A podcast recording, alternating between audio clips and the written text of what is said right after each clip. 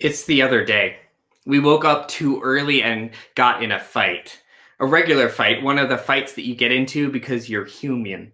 Human in the way that is to rub up against one another, not able to withstand the friction of relating, not always knowing what to do and when and how feeling anger rise within me, tension starting from my biceps, grabbing a hold of my chest, constricting my lungs, my breath like a dog panting in the summer heat, hot breath, a fog in my mind.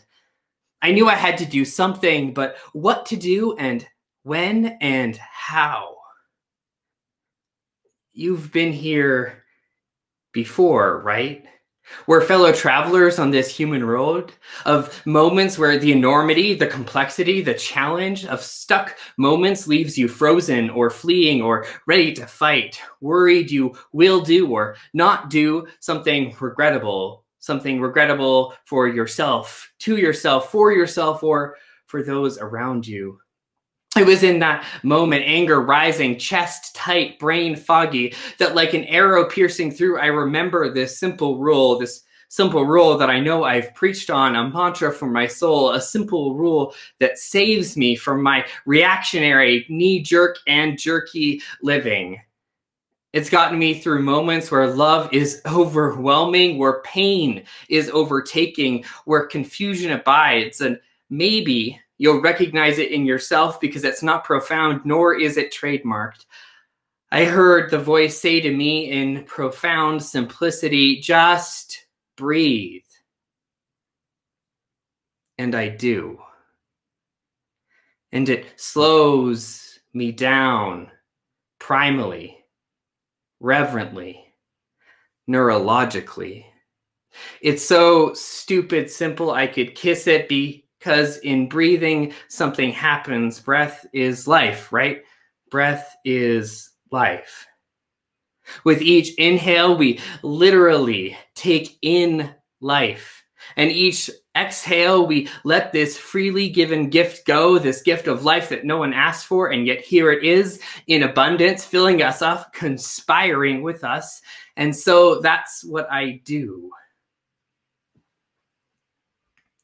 I remember my mantra and I simply stop and breathe, whispering to the adrenaline that its presence is no longer needed, that it can go back where it came from to release the fog that grips my brain.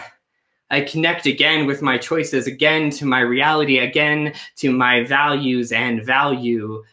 Just breathe saved me, as I imagine it has saved you too zoom out. I'm sitting with one of you. It's early in our ministry together, sitting in my office. Remember when we did that? Remember when we sat in each other's presence without masks covering our faces, muffling our breath?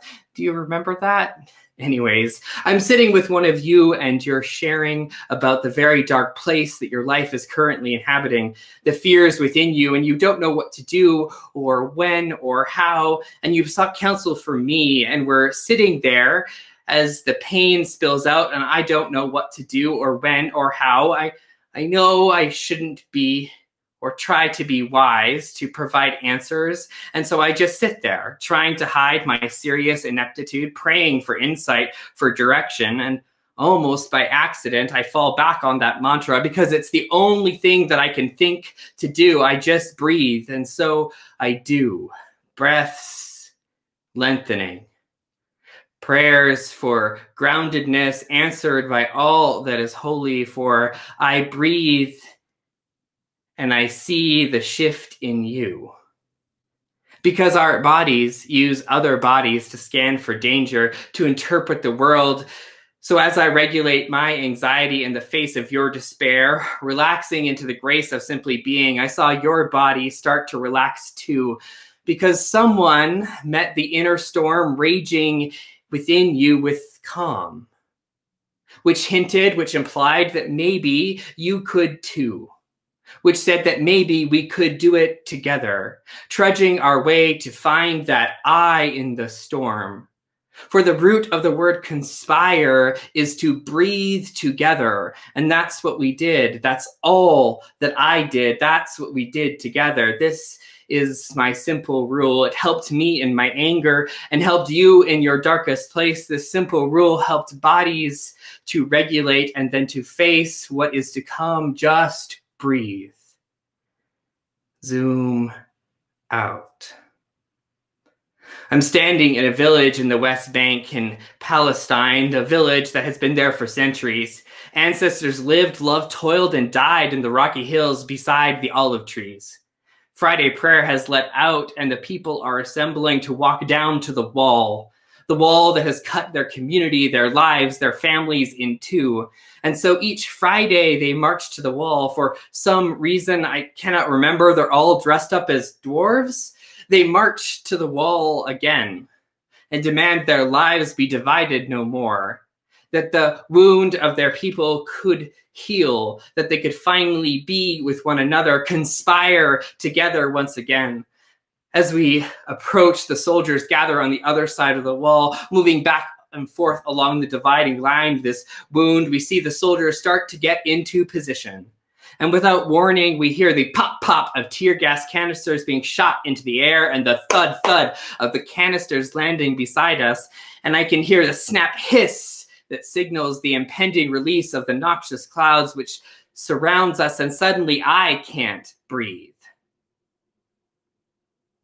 We retreat. People rush forward, dousing eyes and faces to relieve the burning pain. It's well rehearsed. They do this every Friday.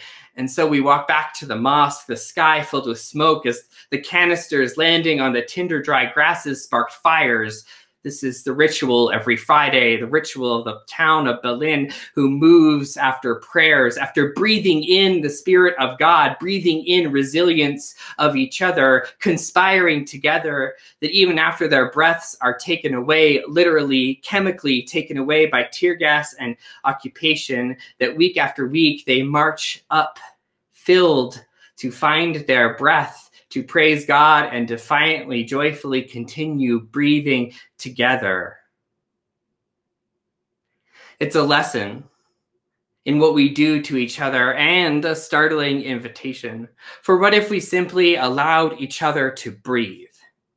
What if the cops that murdered Eric Garner and George Floyd and Breonna Taylor and too many other black and brown people in this country had simply allowed them to breathe?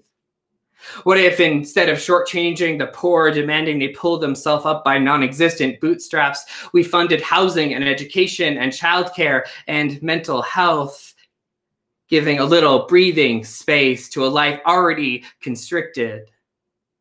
What if in moments of conflict, of when we are in conflict, we vow not to take away each other's breath. How different our world would be if we simply followed this simple rule, the simple rule that saved me in my anger this week, which saved me when I was sitting with you in your pain and could save us in these moments of conflict and challenge. A simple rule that if in conflict and war if we committed to simply allowing each other to breathe, gifting each other breath, gifting the generations to come breath from rainforests still alive and oceans still filled with plankton and island nations not flooded, this simple rule, just breathe, is all we need.